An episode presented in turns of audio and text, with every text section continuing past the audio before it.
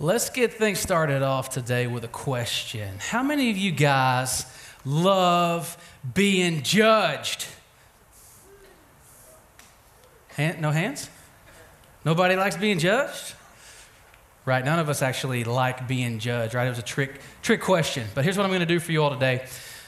I'm going to start this service off with doing something very vulnerable. Uh, I'm going to let you judge me. And I'm going to tell you the truth, which is I'm about to disclose something to you from my past, which I've not disclosed, I don't think, to anybody here, um, including the staff. And so, if you would, um, allow me to do that this morning. I'm going to get a little bit heavy, a little bit deep, um, right off the bat. So, don't judge me too hard. Um, but when I was a kid, I was in pageants.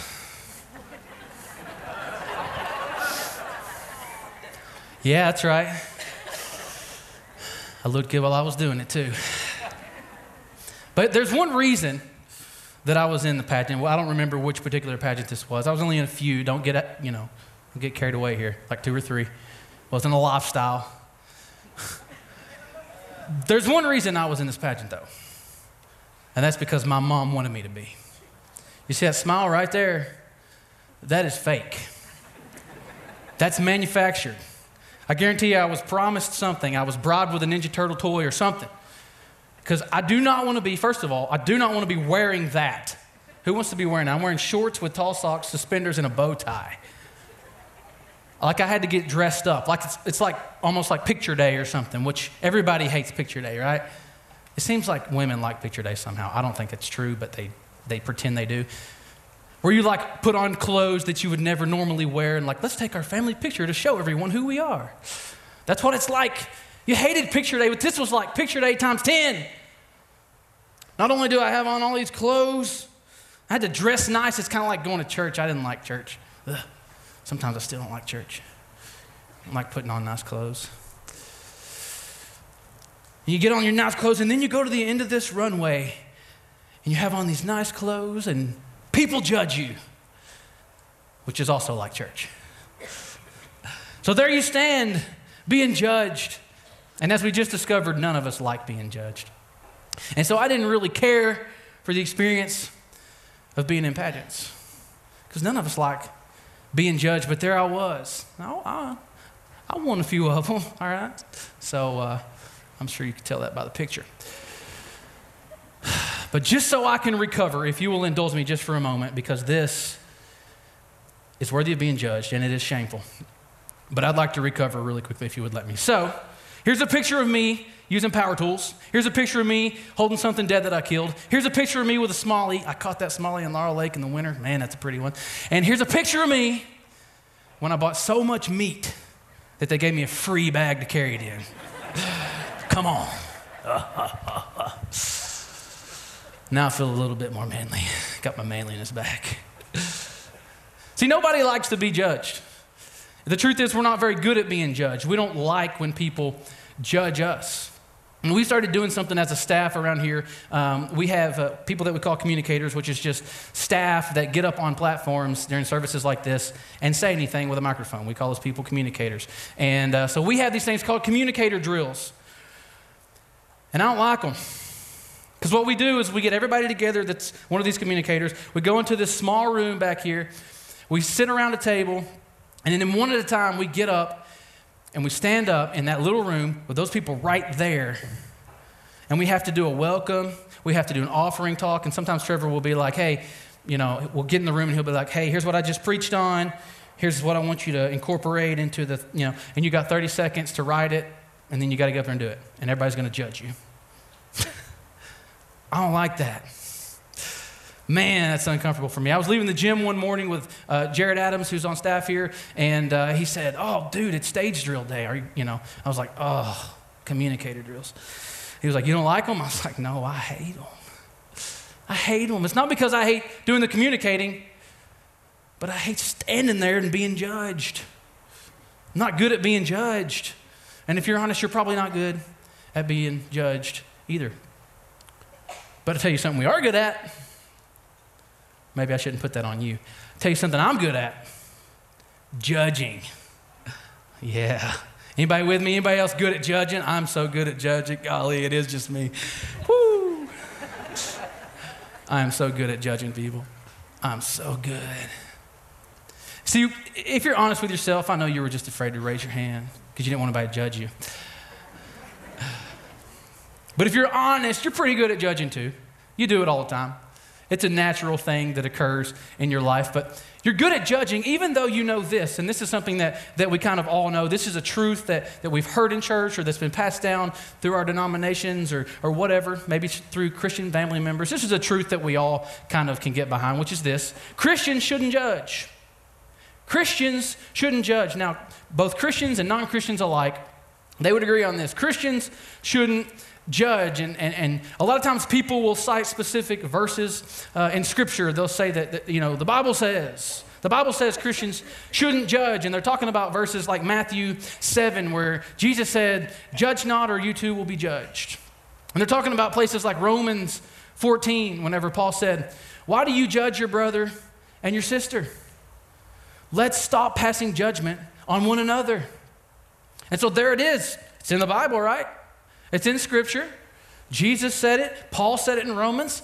That's black and white, that's simple. Go ahead, and stamp it. Christians shouldn't judge. Done. But what if I told you that it's not that simple? What if it's more complex than that? What if it's not black and white? What if it's not right and wrong? What if it's more difficult and more messy than that? What if I told you this? What if I told you that Scripture doesn't teach that we should never judge, but it teaches who and how to judge? That Scripture never teaches that we shouldn't judge, but it teaches us who and how to judge. That sounds wrong because don't judge. That sounds, that sounds good. That sounds right. Because we don't like being judged. You know, Jesus said that thing, do to others that you want them to do to you, the golden rule. So I don't like it, I shouldn't do it to other people. But Scripture doesn't say that we shouldn't do it. Scripture says, here's how and who you should judge. And if that's true, then why do so many of us believe that Jesus taught and that the Scripture teaches that we shouldn't judge? Why do so many of us believe that, that, that God doesn't want us to judge? Well, there's a couple of reasons for that.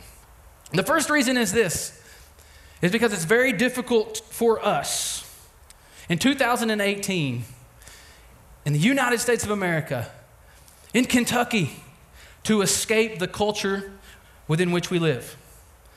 And so, whenever we look at this ancient text and this ancient word of judge and the premise that's being presented to us, it's impossible for us to actually see it completely clearly. So we have an incomplete and an inaccurate understanding of what judging really is. We think we know what it is. We think we understand it, but, but the culture that you're in, there's no way to escape. There's no way to escape your political correctness biases. There's no way to escape your political party bias. There's no way to escape what your grandma always taught you or what she always said or what your parents there's no way to escape that. When we look and we try to interpret what this means, all of that culture and all of that history is the lens through which we look to decide what does that mean? And so we have an inaccurate and at least an incomplete understanding of what judging really means. Now, the second reason, the second reason that we actually think that Jesus doesn't want us to judge and that Scripture doesn't want us to judge is because we don't read the entire context of these stories. See, we like to go, Bible says, don't judge. I guess that was a country guy. I don't know that. Bible says, don't judge. Jesus said, judge not or you'll be judged. And see, we just stop right there. The problem is, Jesus didn't stop there, Jesus kept going. And in Romans 14, Paul had already said a bunch of stuff that he was referring to when he said what he said about not judging brothers and sisters. And so we have an inaccurate and an incomplete understanding of judging, and we have a failure to read the entire context. So let's take a look at what Jesus actually says about judging. He says, Do not judge, or you too will be judged. Got it. For in the same way you judge others, you will be judged. And with the measure you use, it will be measured to you. Why do you look at the speck of sawdust in your brother's eye and pay no attention to the plank in your own eye? How can you say to your brother, Let me take the speck out of your eye, when all the time there's a plank in your own eye? You hypocrite! Hypocrite! First, take the plank out of your own eye, and then you will see clearly to remove the speck from your brother's eye. And so, when we read the context of what Jesus is actually saying, he's saying, Look at yourself first. Look at yourself first. He's saying, Don't be a hypocrite. Don't be like a self righteous Pharisee because the Pharisees were going around and they were full of, of sin and they were full of, of, you know, they, they weren't able to keep the law. They were messing up. But they were going around judging people, condemning people, being all self righteous. He's saying, don't be like that. Don't do that. He's saying, don't blame others while excusing yourself. Don't blame others while excusing yourself. A perfect example of this was me in high school. See, I was a young Christian, and I was, I was an immature Christian, but I had some truth, some biblical truth, and I was going to stand on that truth. And so there was one particular Sunday after church, a, a group of my friends, um, they had gone to a particular movie. And this particular movie was not a movie that I would have gone to, at least not publicly because there was a lot of sexual innuendo in the movie. There was a lot of uh, women dressed, as my dad would say, provocatively. Yeah, he says it wrong. And so, but I heard them talking about it. This is after church, man. We've just been in the house of the Lord. How could you do this? And so I marched over there to him. And I said, I stuck my head in. They didn't invite me over there. I said, I can't believe you all went and saw that. And I turned and I walked away in disgust. You ever wish you could go back in time and smack yourself? That's one of those times. And that's a great example of what Jesus is talking about. You're blaming others while you excuse yourself because they went and saw a movie with sexual innuendo in it. At the same time, in my life, I was having sex with my girlfriend on a continual basis. But that was private, nobody knew about it. And so I elevated myself in my heart. I was way better than them. I would never go see that. Never go see that. I'm a good Christian boy, follower of Jesus. Can't let that in. And you shouldn't either. That's where I was.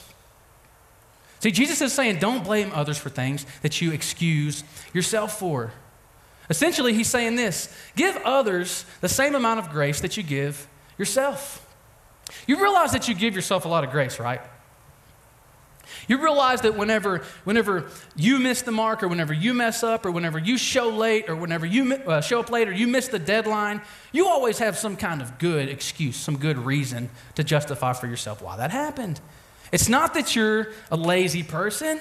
It's not that you don't respect the other person's time that you were late. It's not that you're a bad time manager. I mean, you can't control traffic. The babysitter was late. Too much to do? I had too much to do. I couldn't get it done on time. See, we excuse ourselves, but then whenever somebody else messes up, we begin to attribute their failure to their actual character. We don't do that to ourselves. We don't say, ah, I'm a liar because I said I was going to be there at noon, but I showed up at 12:15.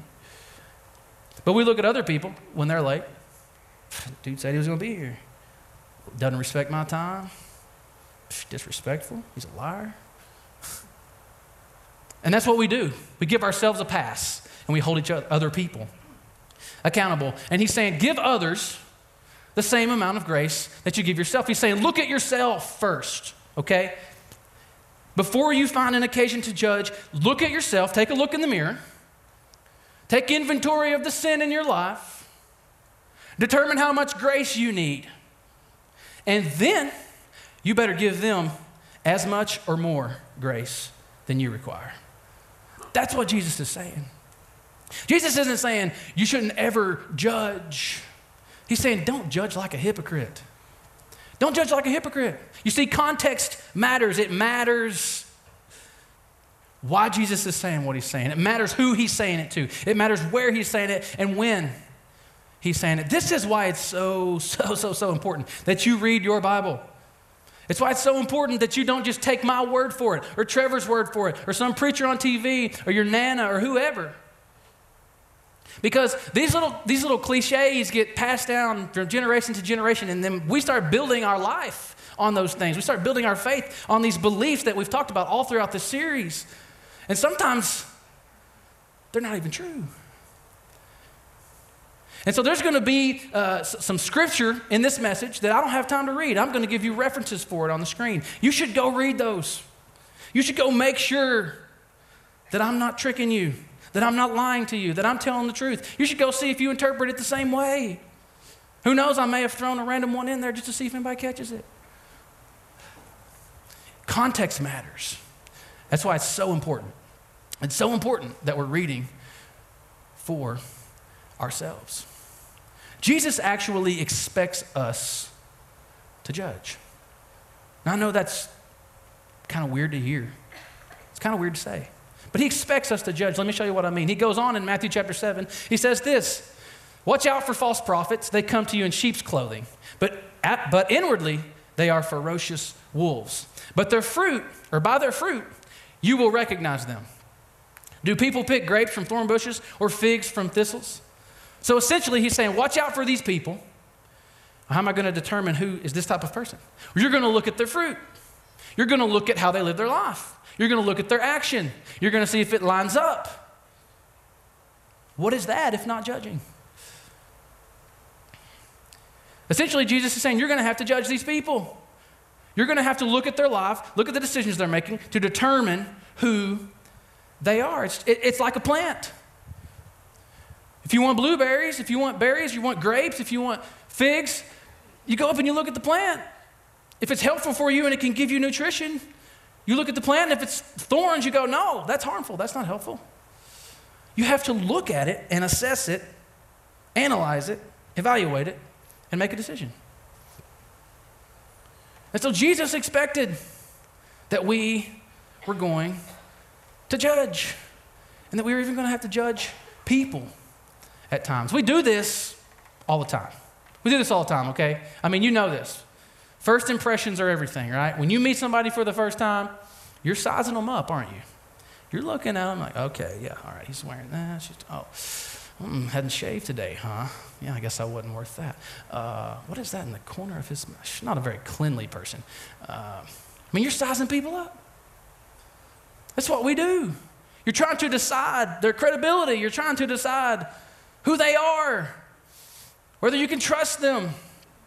Some of you, you probably did that to me today. Maybe you never, never met me before. This is the first time you've heard me speak or seen me.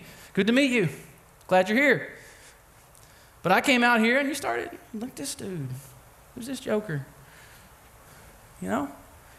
Sizing them up a little bit. Somebody was like, he's wearing tennis shoes. Man of the cloth ought not wear tennis shoes. Real man of the cloth ought to wear leather loafers. Right? Now that's hyperbole, but we do this.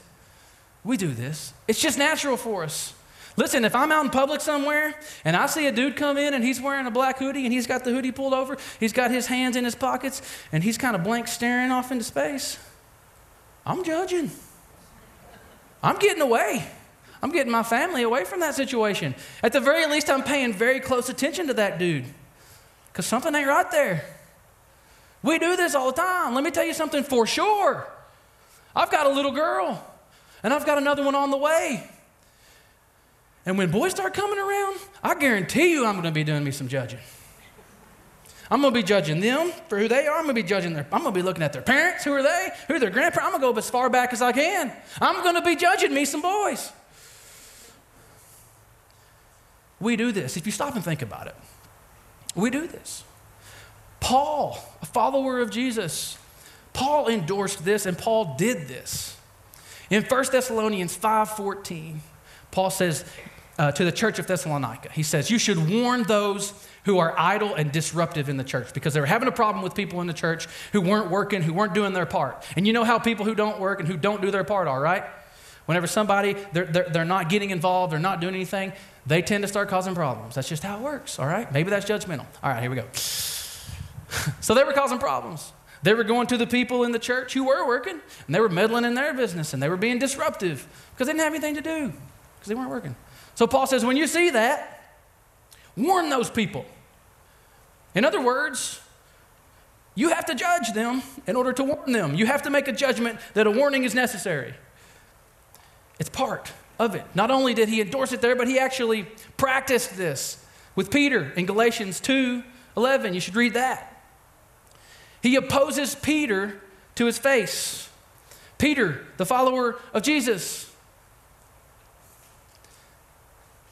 Because Peter was a Jew, and you have to understand at this period of time, there were two, there were two groups of people that were trying to follow Jesus. Jesus had already died, Jesus had already been buried, and Jesus had been raised from the dead. That's what we believe.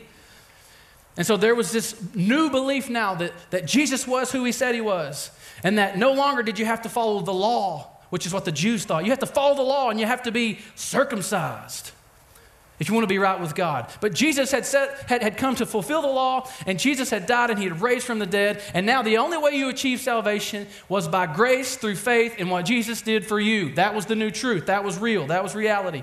And so Peter was a Jew. He had been accustomed to all the laws and everything. And then there was this other group called Gentiles. They weren't Jews, they didn't have the law. They were just finding out about Jesus. They were new to this whole thing.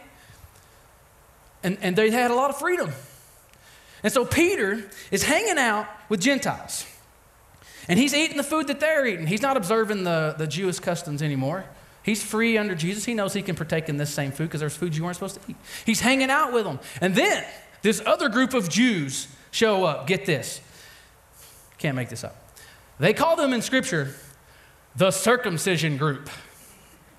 They showed up, okay? It's Galatians 2. Read it. They show, as matter, actually, you know what? I've thought about starting a business where we come in and we declutter all your stuff, like spring cleaning and using that name. We take all the stuff you don't need, the circumcision group. Anyway, Galatians 2. You should read this. I don't know. And so Paul or Peter is hanging out with the Gentiles, the circumcision group, the real strict Jews show up who are saying, You've got to be circumcised even if you're a Gentile. You've got to follow the law. So what does Peter do? He gets peer pressured by the circumcision group, stops hanging out with the Gentiles, starts telling the Gentiles, yeah, you got to follow the laws. Yeah, you got to get circumcised. And Paul ain't having it. So Paul confronts Peter. And he basically tells Peter, Who do you think you are, dude? You're sitting over here trying to hold them to standards that you yourself weren't living up to before the circumcision group got here. You were sitting there eating what they were eating. You're a hypocrite. Paul judges Peter. And he calls him out. He goes to him and he calls him out about it. And so, if Jesus expected us to judge, if Paul endorsed it, if Paul actually did it, then it must stand to reason that we must, if we believe that we're not supposed to judge, we must have an incomplete and an inaccurate understanding of what judging is. Because when we think of judging, we think of this we think of condemning, devaluing, and punishing. That's what we think of when we think of judging. And we can all agree that this type of judgment is off limits. It's not for us. God does this, not us. This is not something that we should do. Now, the type of judging that we're expected to do is this analyzing, evaluating, and get this, restoring restoring. This is the kind of judging that we're expected to do. Not condemning people, devaluing people, punishing people, but analyzing the situation, evaluating things, and restoring people. That's the part of judgment that we seem to not understand. And it's the part of judgment that we're asked and required to do. As a matter of fact, this is a key component of the progress of the church. This is a key component to your spiritual progress.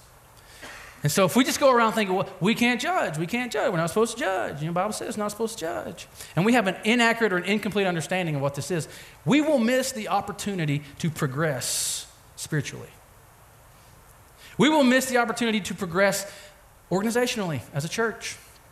This is why one of our core values is we can't stay here because we believe that we are supposed to be making progress. We believe we're supposed to be growing as an organization. We believe we are supposed to be getting better. We believe we're supposed to be reaching more people. We're supposed to be innovative in the way that we do that so that we can communicate with more people and more people can understand the message of Jesus. But we also believe that we can't stay here doesn't just apply to us corporately as a body, but us as individuals.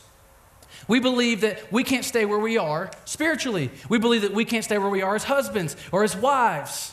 We believe that we can't stay where we are as bosses, as, as employees, and as followers of Jesus, that we need to be progressing and getting better. And this is a key component to making that happen. It's like whenever I go to the gym. There's a few, few of us that go to the gym, and you know, normally we don't like being judged. But you know what we do when we go to the gym? We video each other and we sit there and we give each other critique on how our form was. Why is that? And why is it that I'm okay with that? Because I know that the person is trying to help me and they're trying to build me up. They're trying to make me stronger. They're trying to make sure that I don't get hurt. And so we may look at each other and say, hey, you know, your knees are coming in on that squat. You're going you're to hurt yourself. Hey, you're bending your back. You're rounding your back on that. But we don't go to the guys over there deadlifting and go, hey, hey, your back's rounded. That ain't none of my business. That's none of my business. See, this is a key component to building us up spiritually, to keeping us healthy and keeping us from being hurt. This type of judging. And this is why it's so important that you get involved in a group. And that's why one of our other core values, this is a commercial for the core values apparently, is we is greater than me. We is greater than me. That's why it's so important that you get in a group because, because surely you're not so self deceived or so arrogant to think that you know best how to fix everything or that you can even identify everything that's wrong and messed up and jacked up about you because I know I've got a list a mile long. And we need people to help us see that. That's the kind of judging that Jesus is talking about and that Paul is talking about. And here's the thing we have to be willing to receive it, and we have to be willing to give it.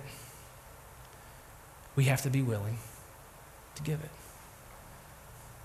The truth is, we're better at the first one. We're better at condemning, devaluing, and punishing. We're better at that kind of judgment. You know why? Because we can just do that in our heart.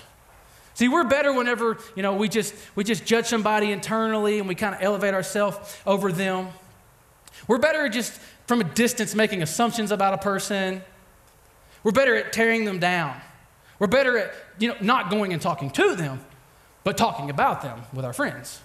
You know, because we want to help them. We need to talk. I need to tell this person about what they did so I can figure out how to help them, but I don't have any intention of actually helping them. That's just wrong. It's just wrong. We're better at categorizing people. Just putting people into a category, judging them, labeling them, boom, that's you. We're better at just, we're better just, much easier to just dehumanize people.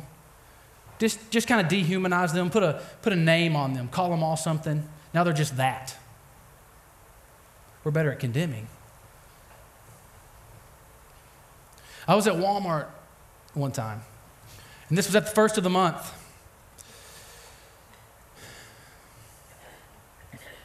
You guys know where this is going. Trying not to judge, but you already are. And so was I. I was there. Nobody ever wants to be there when they're there, I don't think. Walmart's great. I love you, Walmart. But there were so many people there. It was the first of the month. And I'm just going to tell you how it was because we're all big boys and big girls in this room. The people that were in the aisle with me reeked. They stunk bad, atrociously. And at one point, I was walking down the aisle, and one of the people bent over to get something, and half of their backside was out of their pants. And it wasn't, it wasn't good, it wasn't clean. And I was disgusted. And it was disgusting. But here's what started happening in my heart. I started making assumptions. Now I didn't I never I didn't just say to myself, I'm so much better than that person. I didn't say that. But I started making assumptions about that person in my mind and in my heart. And I started devaluing that person. How could you, how could you, how could somebody live like that? I mean, how could you, that's just disgusting. Uh, no pride, no, uh, oh man, probably in here with their food stamps, probably going to go get Mountain Dew. They'll probably, they'll probably get filet too. I can't even afford that. Start making these assumptions, judging these people that I've never even met. I didn't say anything out loud. This is happening right here.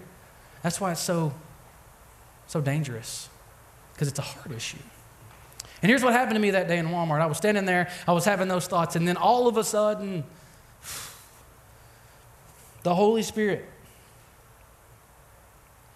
whispered to me. I didn't hear audible words. I just sensed this and said, I love them as much as I love you. And I died for them just the way I died for you. And I would go and I would embrace them right now. I would touch them. I would hug them.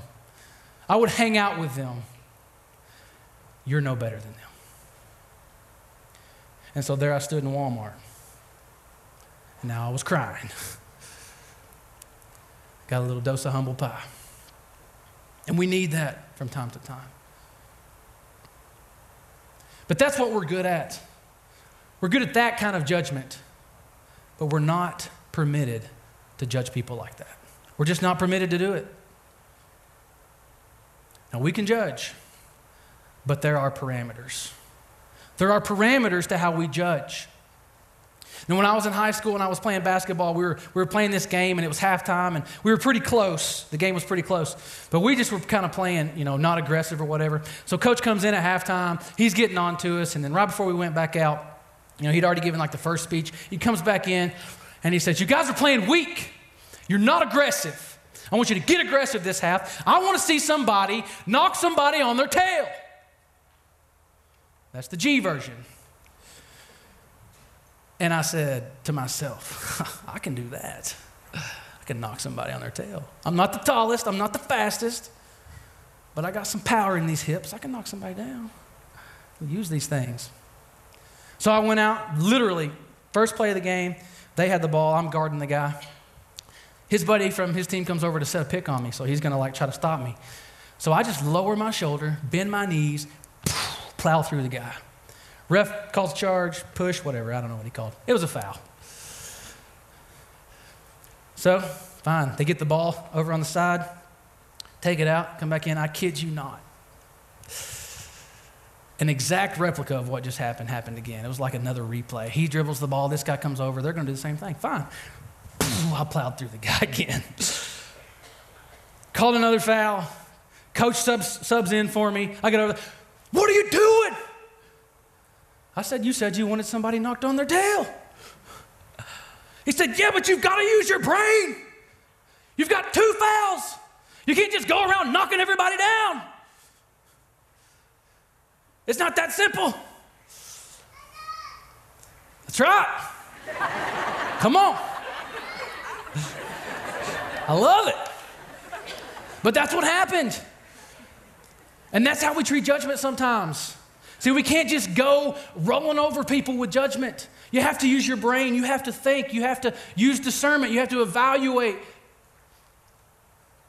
You can't just roll people over with judgment all the time. But if we're allowed to judge and we're supposed to judge, then that leaves this question How should Christians judge? How should Christians judge? And I'm not going to have time to explain all these verses. You should go read these for yourself. But this, these are some parameters for how Christians should judge when it comes to Scripture. One, you should judge yourself first. That's what Jesus taught us in Matthew 7. We already looked at that. You should look at yourself first and judge yourself. Two, don't judge non Christians. That's off limits. That's in 1 Corinthians 5. You should read that. You're not allowed to judge non Christians. So if you don't know if somebody's Christian or not, off limits. If you know they're not, off limits.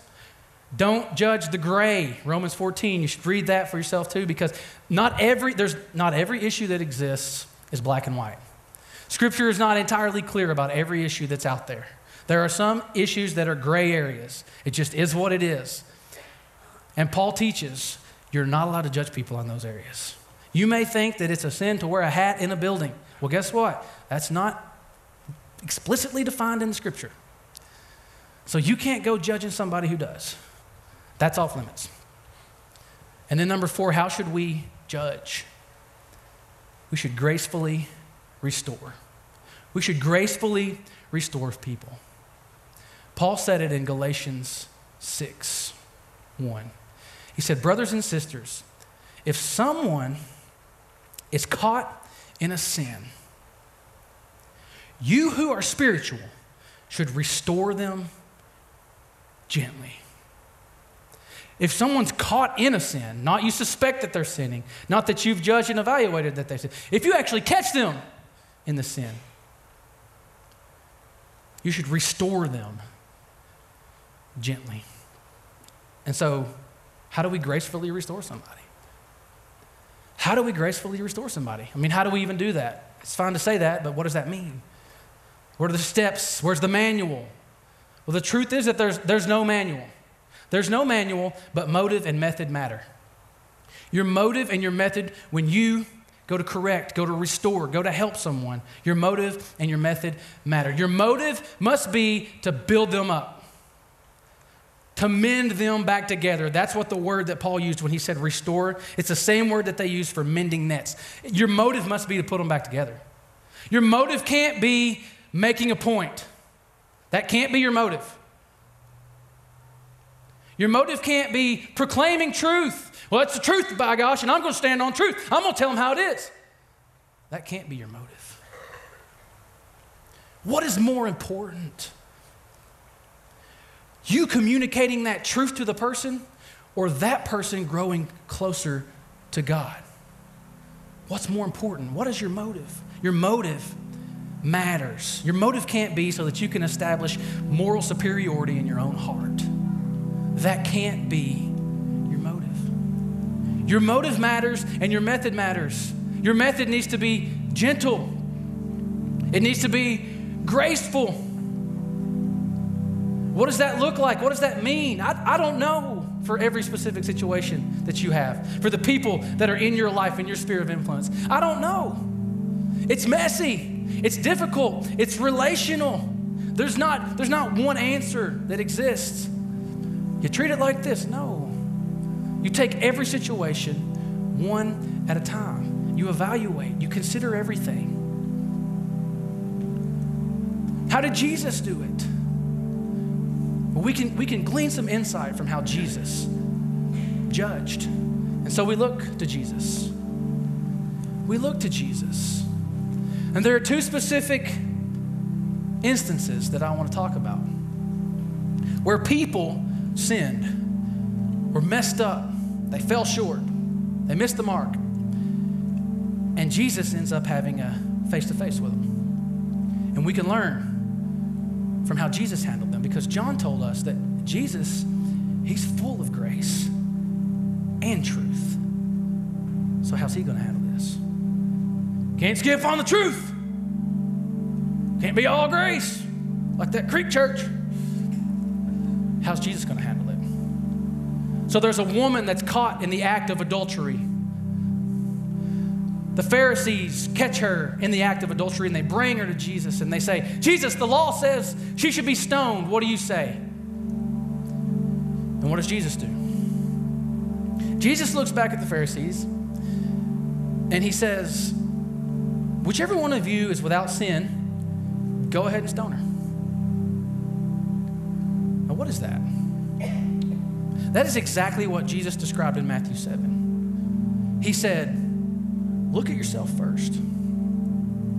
Evaluate yourself first. And if you find that you have the moral high ground to stone her, then do it. And so Jesus bends down, he doesn't even pay attention. And eventually he stands back up, and there's the woman with him. And he says, Where is everybody? Because everybody left. Because whenever we look at ourselves, honestly, we know that we have no platform from which to judge in a condemning way anybody. He says, Where's everybody? She says, I don't have any accusers anymore, Lord. And he said, Neither do I condemn you. I don't condemn you either. But then he says, Go and leave your life of sin. Go sin no more. There's that truth. He called it out. But see, he had defended her, he had shown her grace. And then he acknowledged some truth in her life. And then there was Peter, the follower of Jesus, the one we talked about earlier, who, while Jesus, when Jesus was arrested and was going to trial, Peter was there and he was looking, and, and somebody saw him and they said, You, Peter, I've seen you with, with Jesus, haven't I? Don't you know him? And Jesus is on trial for his life. And it would be nice if I was on trial for my life, for my friends to speak up about me and tell the truth about me. But you know what Peter did? He said, No, I don't know him. He denied him. And they asked him two more times, and he denied him two more times. Three times he denied Jesus. And then that leads ultimately to Jesus being executed. But then, after Jesus is raised from the dead, he has an encounter with Peter where they have breakfast together on the shore because Peter was a fisherman. Was out there fishing, and Jesus said, Come eat breakfast with me. And so they're eating breakfast. And Jesus looks at Peter and he says, Peter, do you love me? Peter says, Yes, Lord, I love you. You know I love you. And, and Jesus says, If you love me, feed my sheep, which is what, what he meant was do the work I've asked you to do, lead the people. And then he asks him two more times the same question, and he gave him the same response. Yes, Lord. And Jesus said, Feed my sheep. Do what I've asked you to do. Follow me. He ends with that. Follow me, Peter. And that's it. All grace for Peter. Now, if there was a hierarchy of sin, of which one mattered the most, you've got a woman who was having sex with someone, and you've got a man who, when the Savior of the world, the Son of God, was on trial, who denied him publicly and ultimately contributed to the execution of God. Which one matters more? But Jesus didn't give him any truth. Jesus didn't say, Yeah, I was there. I saw you. You denied. What's wrong with you, you pansy? Come on, man. You know what you did. He looked at him and he said, Do you love me? Well, then follow me. Why? Because his motive was to restore Peter. And his method was gentle grace. It was gentle grace. And so Jesus teaches us something about how to judge, and he teaches us this. When it comes to judging, truth should follow grace. And sometimes grace should go alone. Grace should always lead the way. And that's why we look in first. That's why we look at ourselves first. Because when we do, we realize how much grace we need. We realize how much we need Him. And so we always lead pray for us. Father, Lord, God, we're grateful to you today. God, we're grateful as we've taken a moment to consider ourselves and as we look inward and we take inventory of our lives and we know that we've got problems and we've got mess ups and we've got issues. I certainly do. God, we are grateful for your grace. We are grateful for your love. And so, Lord, we come to this sobering realization that if we're going to get any of this right, we need you. And we need you in a big way. And so, Lord, we ask that you lead us. It's in Jesus' name.